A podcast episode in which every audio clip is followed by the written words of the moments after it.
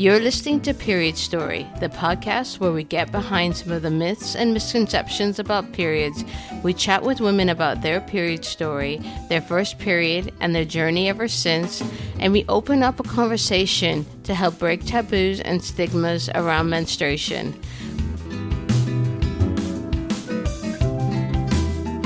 I'm your host, Lenise Brothers. I'm a registered nutritionist, women's health, hormone, and menstrual cycle coach, and the founder of Eat Love Move, a nutrition and well-being practice. Welcome to today's guest. On today's episode, we have Deborah Campbell. Deborah is the founder of Future Female, which promotes everyday equality to empower humans to reframe thinking around habitual sexism to promote social change. This is done through awareness and action with education, a podcast, and an interactive platform. Deborah also works in sustainable fashion through her brand, Deborah Campbell Atelier, and lectures in fashion marketing with management at the Winchester School of Art, specializing in sustainable and ethical best practice and blockchain. Welcome to the show. Hello. So let's start off by getting into the story of your first period. Can you share with us what you remember? Um, yes. So my first period, um, I was aged 11 and um, I do remember it being quite painful and it I definitely had, had had some education about it at school, but I think it came as a bit of a, oh, what's this all about, especially at age 11, because I don't think I'd really appreciated that I could be that young. Um, it was all quite relaxed. My mum was great. I don't remember any sort of strange, sort of not really understanding what was going on. But what was really embarrassing was um, she she obviously mentioned it to my dad. So then my dad marched in and, and announced, "Oh, I hear you've become a young woman." I was just mortified. I was like kind of 11 years old going, huh? What? Uh, what's he talking about? What does that mean? And so, yeah, I, I think being 11 was really, um, I, I wasn't able to cope with it had I been 13, 14 emotionally because I was, yeah, still really young. I mean, I look at my son now, obviously he's not going to have a period, but I think emotionally he's pretty, you know, strong, but it's, it's quite a big thing, I think, when you're 11 or any younger. I mean, some, some girls start younger than that even. Um, so yeah, that was my first, and that stayed with me. That's quite a vivid, you know, if somebody asked me the question as you've done, that's a vivid sort of um, memory that, that, of my dad announcing I'd become a young woman.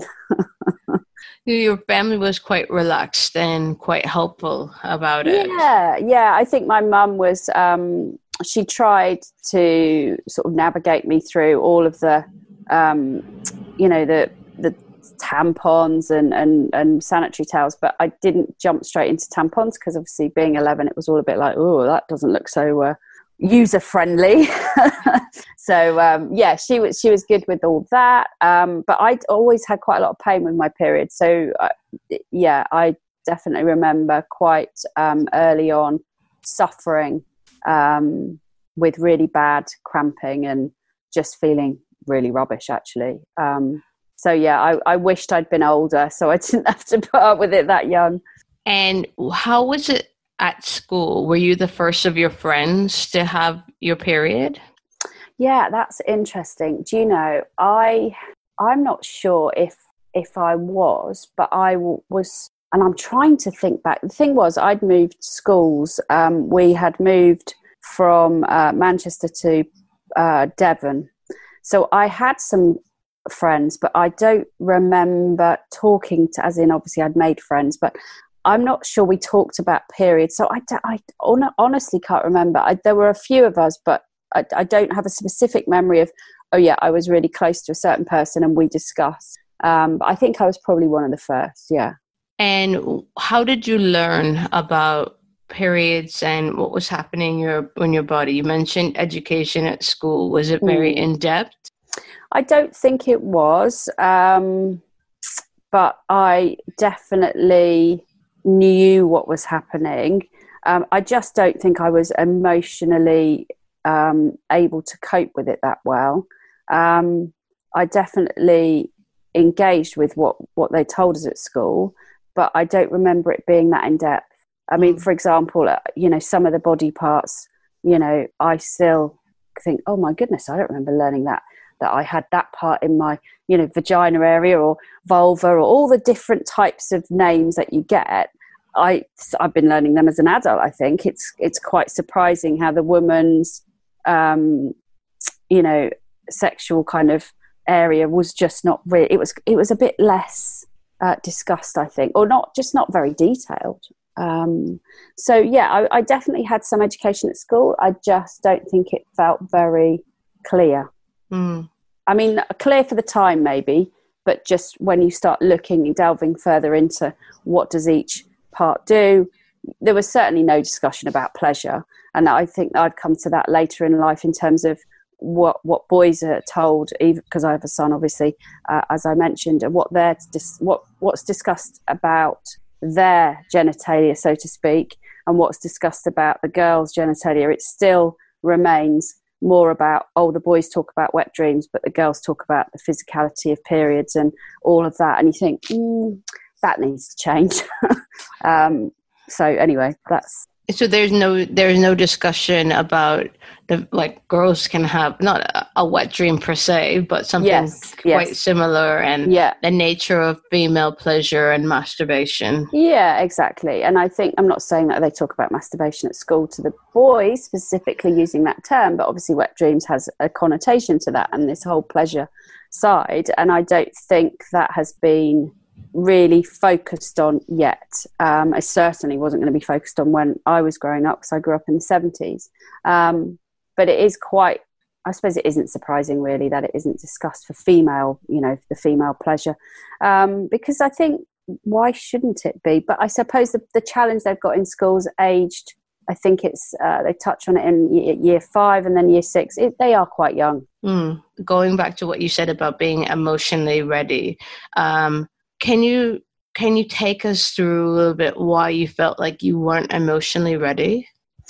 Yeah, I think um, it's it's a, something that is physically happening to your body that you don't fully understand, or I didn't feel. I'm talking talking a bit third person, but I didn't really feel I was ready to address why I had to have a period, i.e., obviously for um, reproduction purposes and it takes away your childhood really in, in many areas. It forces you to become quite grown up quite quickly. And i was always that sort of kid like that anyway. I was a child of well, the oldest child in the family. So i had to get on with certain things as a um, a young person that a second child wouldn't have to maybe you know get on with anyway. So I, I was fairly grown up but i think that probably defined my um, sense of you know adulthood quicker and, and, and age 11 is no sort of place to kind of consider being an adult i suppose. And and that's how it felt. It felt that like this transition into womanhood so to speak was too quick and too early. Um, and i don't think i was ready. And and actually that's just looking back. Maybe at the time i didn't you know realize that as much um, because i just got swept up in that emotion and you said that your periods had always been very painful.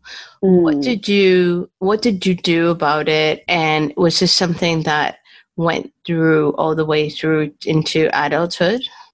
Yeah, I, I did um, have to do something about it. My mum and I went to the doctors and we ended up getting um, the pill um, to try and ease the, the, the cramping and the, the distress, I suppose.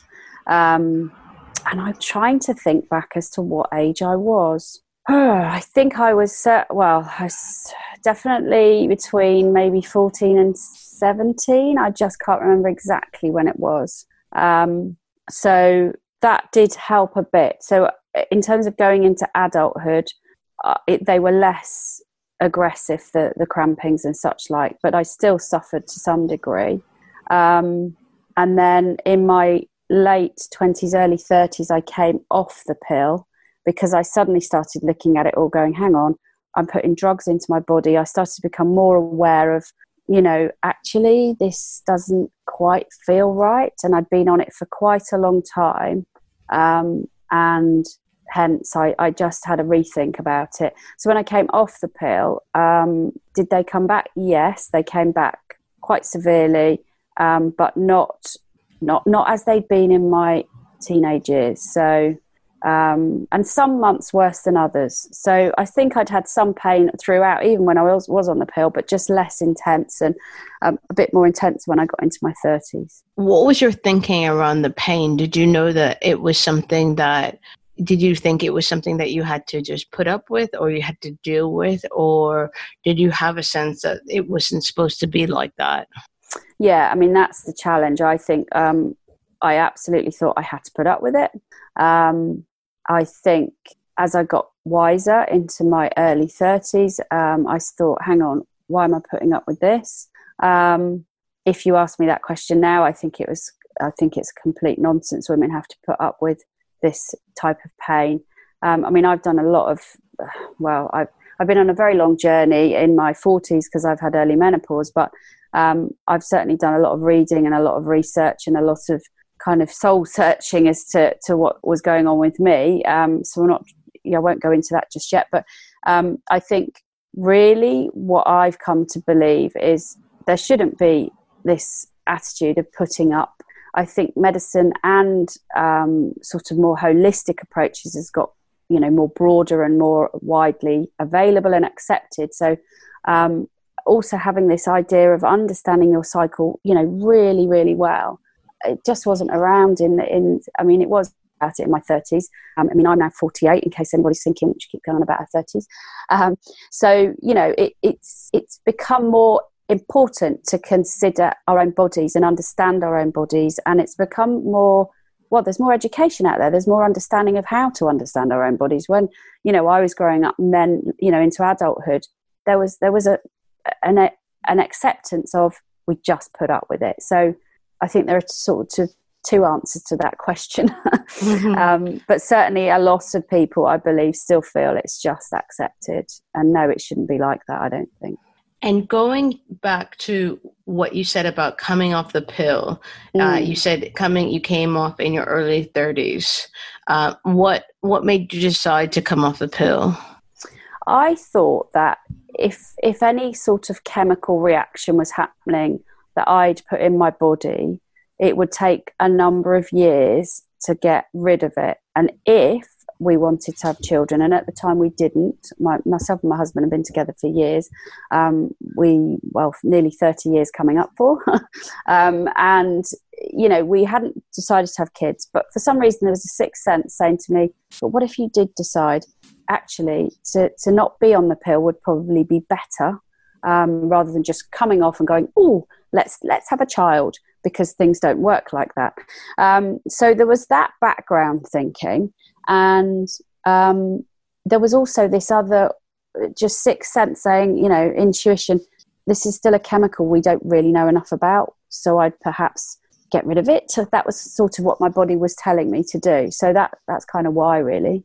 And your journey with the pill, so you went on it, you said anywhere, but you weren't sure, anywhere between yeah. 14 to 17. Yeah. Or was it, what would you describe your journey? Was it smooth? Was it, did you have to ch- take, was mm. it trial and error? It was a bit trial and error. I think I probably went through a couple of, uh, either two or three different types of pill, mostly tablet form not an uh, not an injection form from the from my memory.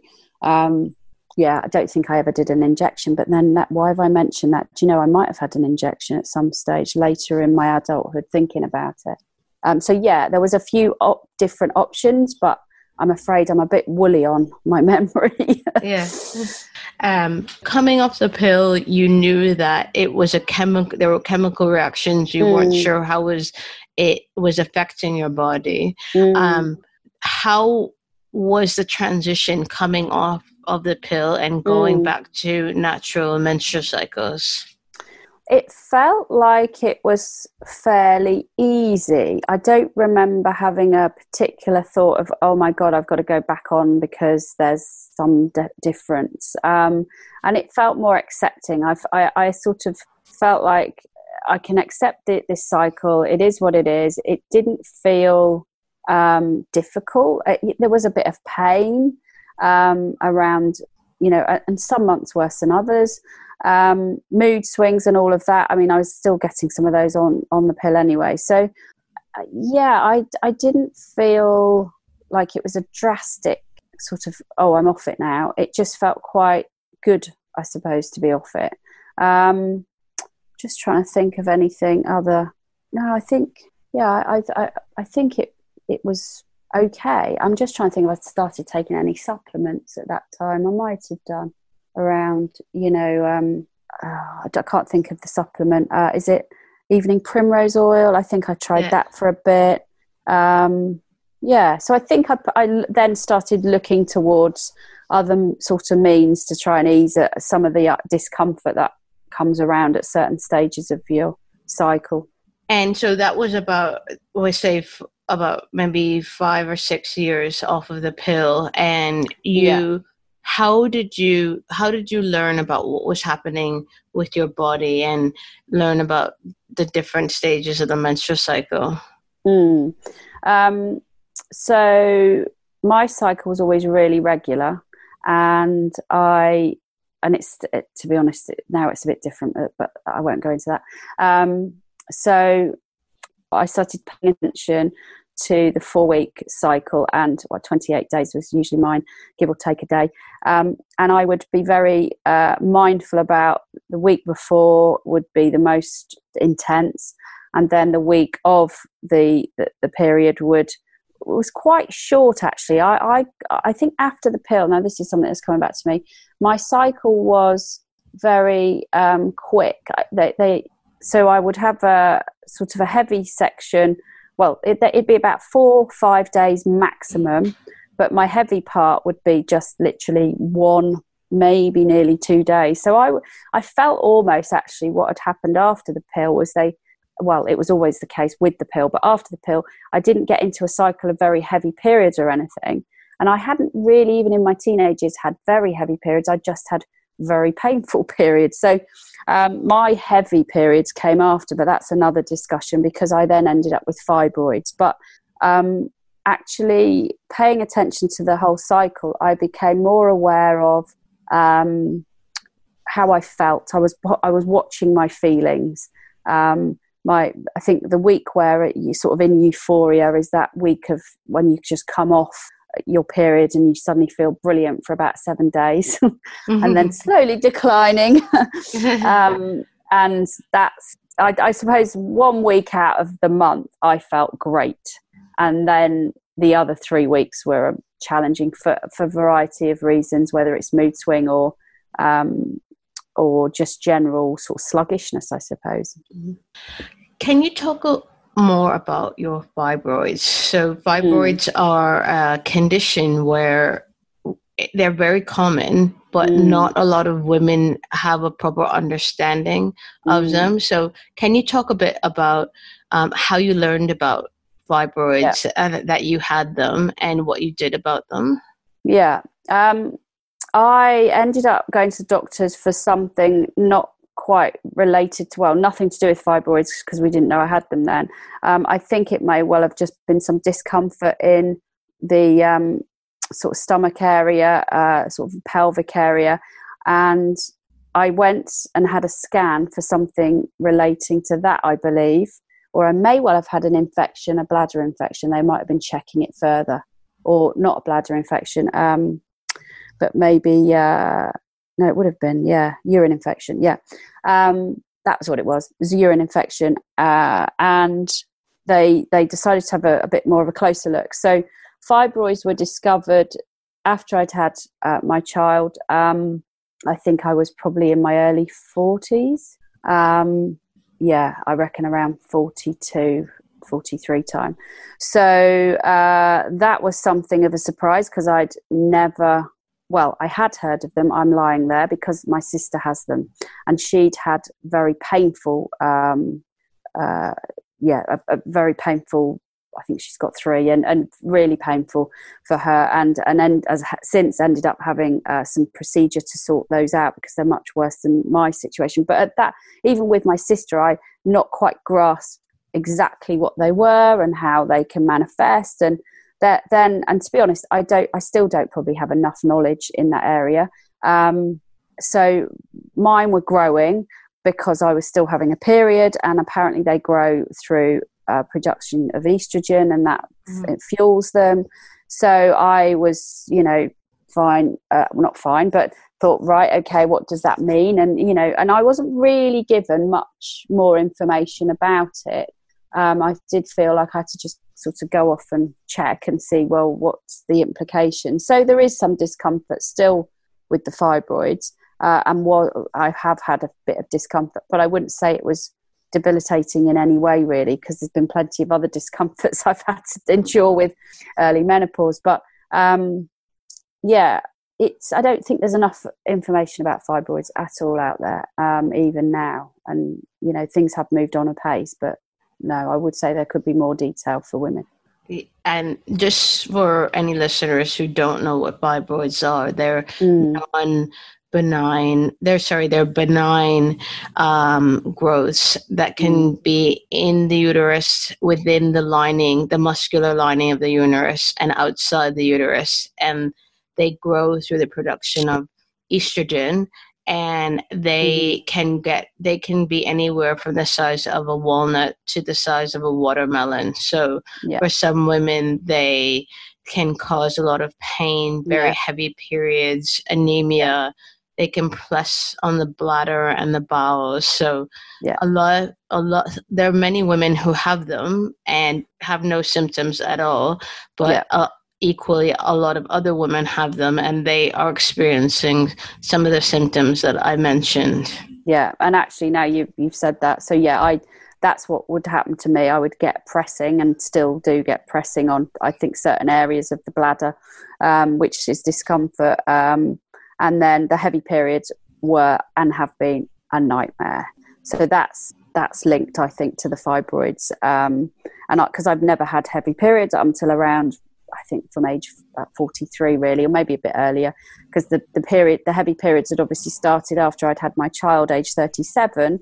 They probably started to kick in around 39 on onwards, or maybe even earlier. And I put it down, oh, I've had a baby, everything's changed. But actually, what was happening was there was some fibroids there growing, and I didn't know. So yeah, absolutely correct. I um, I think that's the area that people need to understand a lot more around because they are common.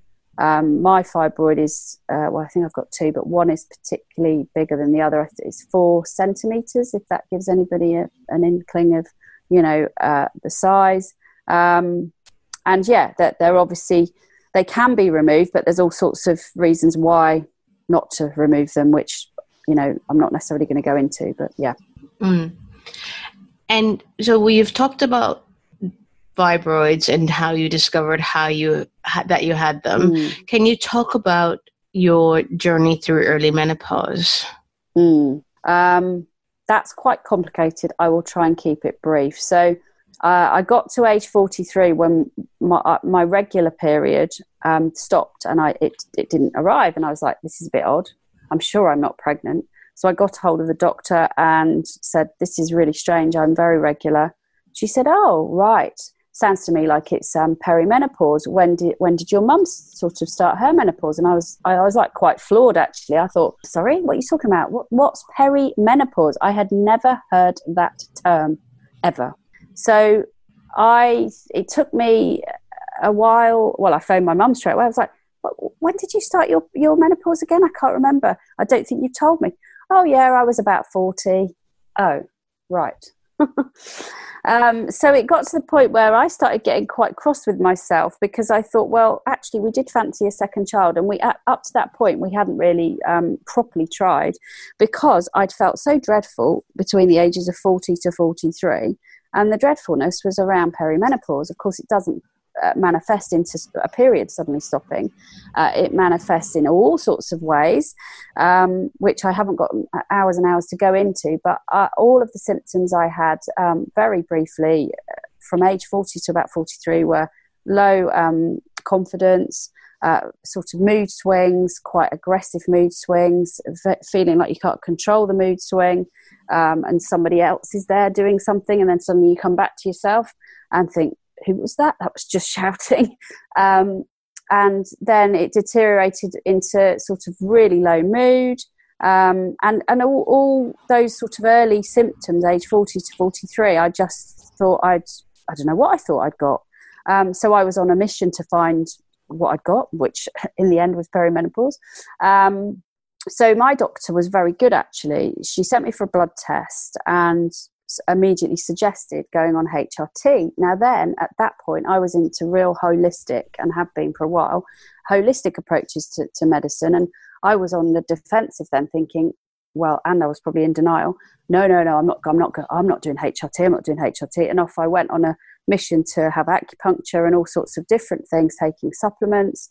Um, so it wasn't until about age 44 to 45 when I it, they was the symptoms got so debilitating um, with the low mood particularly, but also um, the then hot hot flashes occurred, uh, really poor um, pain occurred in my legs, and all sorts of things happened. I could honestly, the list is, is endless. So I went on HRT, which wasn't very successful. Um, I had two different types before I decided to not take it because I just couldn't get on with it, and I just thought I'll, I'll battle on.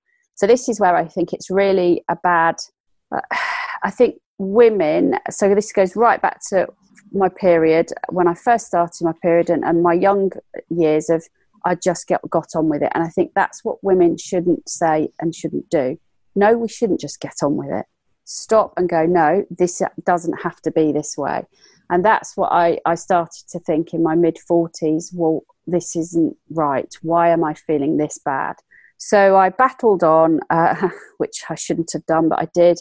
Uh, I had 18 months of no period because HRT brings your period back. So at that point, I thought, yeah, I'm pretty much almost into menopause, but I then just couldn't cope. So I went back on HRT on a mission to find the right uh, type. Um, and I've only just got the right type, age 48. And it happened in August, where I started taking an estrogen um, gel and I had a Mirena coil fitted in June. So that's kind of my I'm trying to be brief, my brief journey of early menopause.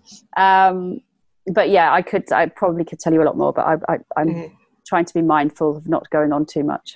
Okay. Well, it's, it's really interesting hearing about your journey through HRT because what you've described is something that I, I hear a lot where mm. you HRT is is sold as something that's inevitable and what you've said is that you you've been a, on a journey to find mm. the right type for you.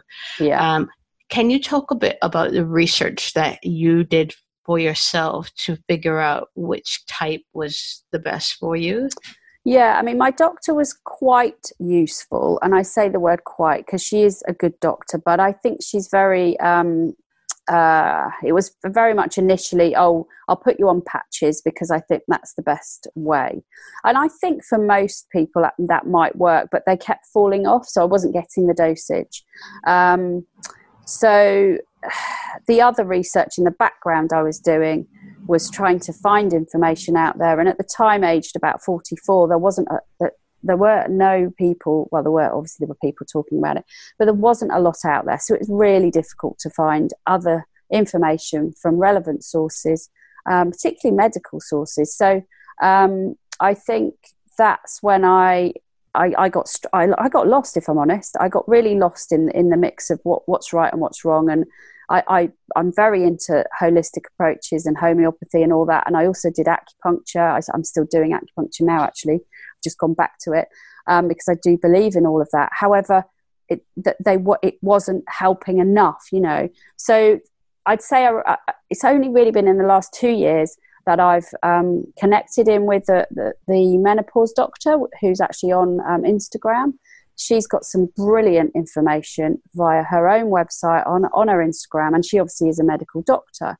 Um, and I've probably learned the most, if I'm honest, from her I do have a book, but it's a very thick book, and I didn't manage to read lots of it. Um, and I, have now forgotten the name of that book, but uh, it will come back to me in a minute. Um, but the, yeah, on online uh, through the menopause doctor, I highly recommend most of the, of the details she's got, and that's what's led me to the gel because she talked about that as an option, and my own doctor hadn't mentioned gel. she, my own doctor hadn't even mentioned the Mirena coil, and I, I do believe a few people have started talking to me about that. Uh, and I then started doing a bit of research with that. And my own doctor was a bit like, mm, not sure if that should be or could be an option. Um, and again, I didn't quite understand why. I mean, the reason I needed to go on the Mirena coil was I needed just to get without these really heavy, debilitating periods. Because when you are in the menopause, you know, you're not, you can't, well, obviously your period should stop. But mine wasn't stopping because obviously I then went on HRT, which then um, brings them back.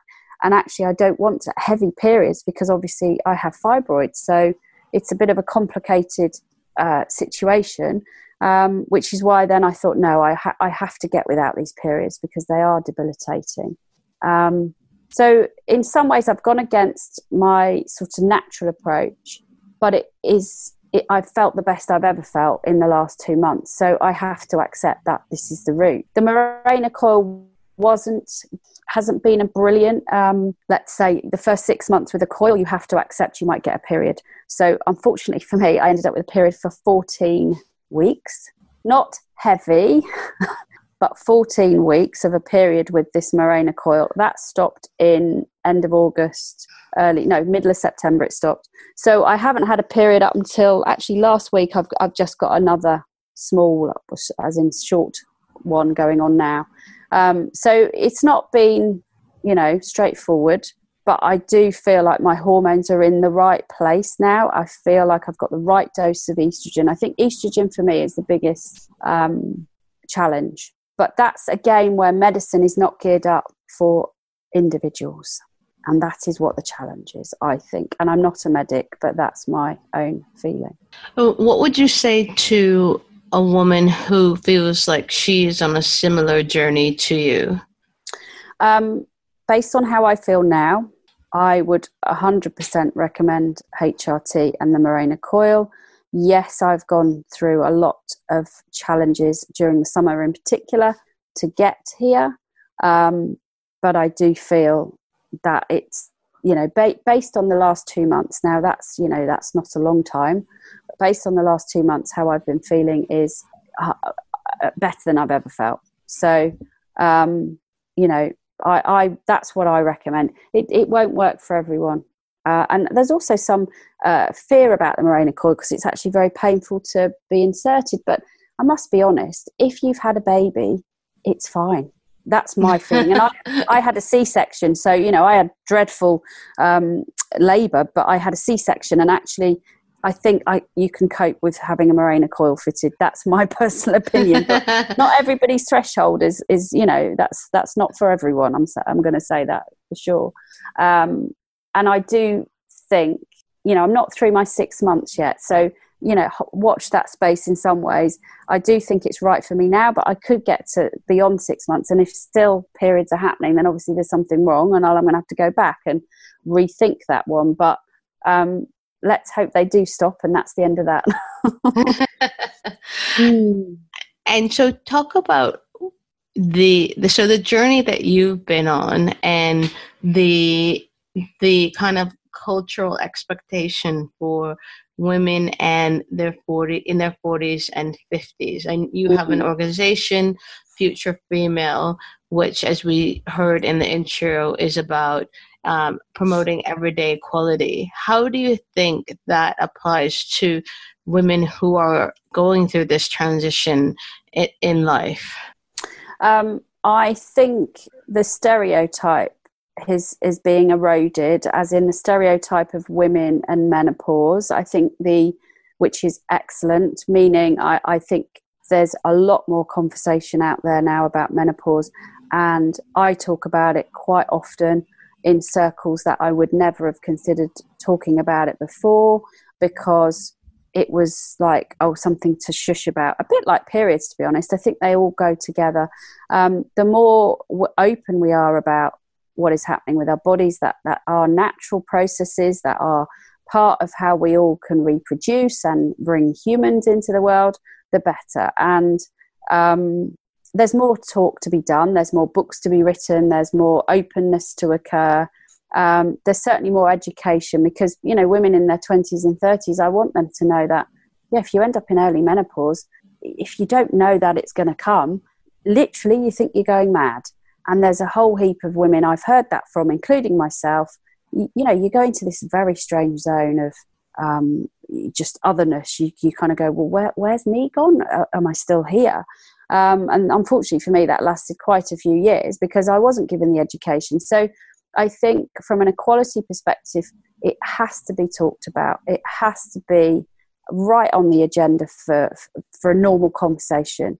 Um, for instance, slightly aside, but I showed um, talked to my son about uh, periods quite recently because I said you've had the chat at school. How do you feel about it? Were you shown any um, tampon or, or, sanitary towel? And he said no. We, you know, in real life we weren't, but we did see something on a on an, on an image to have a look. And I thought, well, if he's accepted, I'll show him. So we had a you know brief conversation. We got all the, the, paraphernalia out, and we were looking at what what what what is best and what isn't. And he was like, "What do you use?" and and I just think that's exactly what we have to do. It's a human thing. It's not something tucked under the you know the carpet or whatever. It's and that's the same for menopause. The more discussion that, and the less stereotypical oh my god she's on a period or oh my god she's in the menopause or she's a nutter and all these derogatory terms that are used for women to describe women they have to be ousted. Um, and, and certainly with future female i'm doing what i can there to, to talk about you know menopause. I, and i talk less about periods because i'm not in that zone anymore but for me it's it's a combination of things. It's women's health basically. So talk a little bit more about future female and the work that you've been doing through this organization.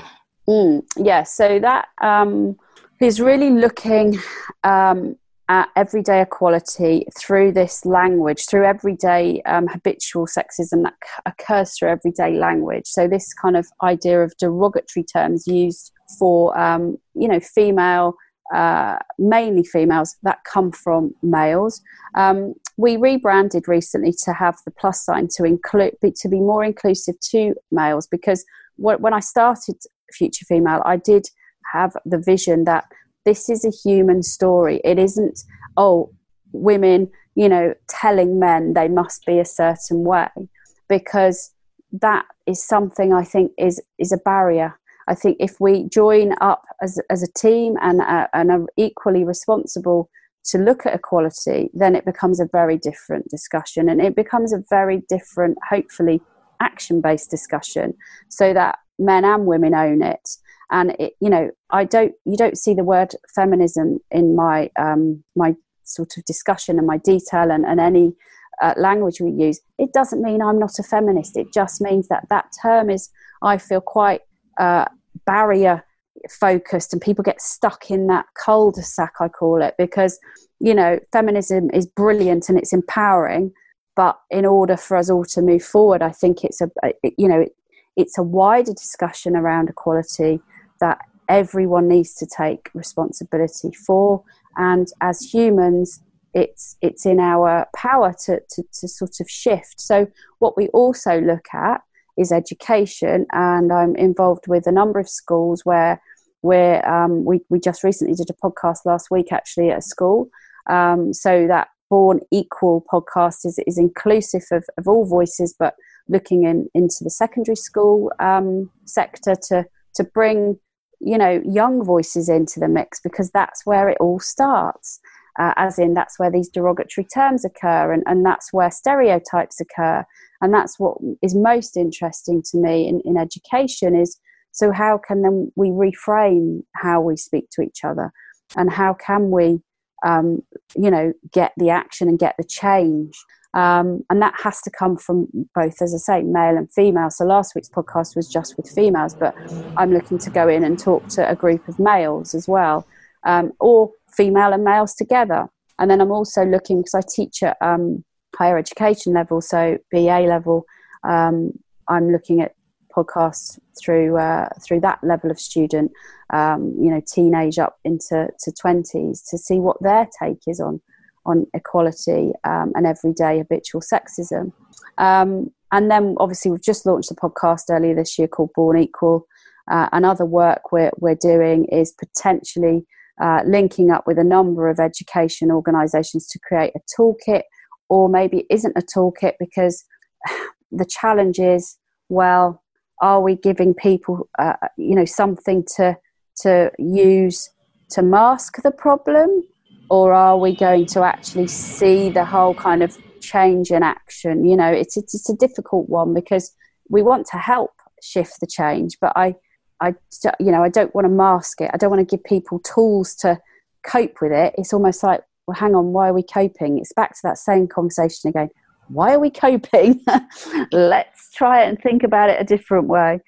So yeah hopefully that gives you an insight as to what what work we're doing yeah, I think it's a really important um, organization and really important work that you're doing.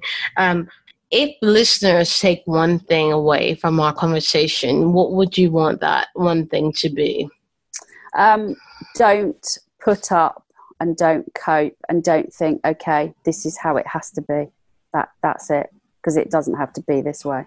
Thank you so much for coming on to the show, Deborah. So, all of the work that you've mentioned through Future Female, where mm-hmm. can mm-hmm. listeners find out more about it? Where can they hear the podcast? Yes, so Born the Born Equal podcast is on iTunes. Um, it is on um, Spotify and Podbean is the host.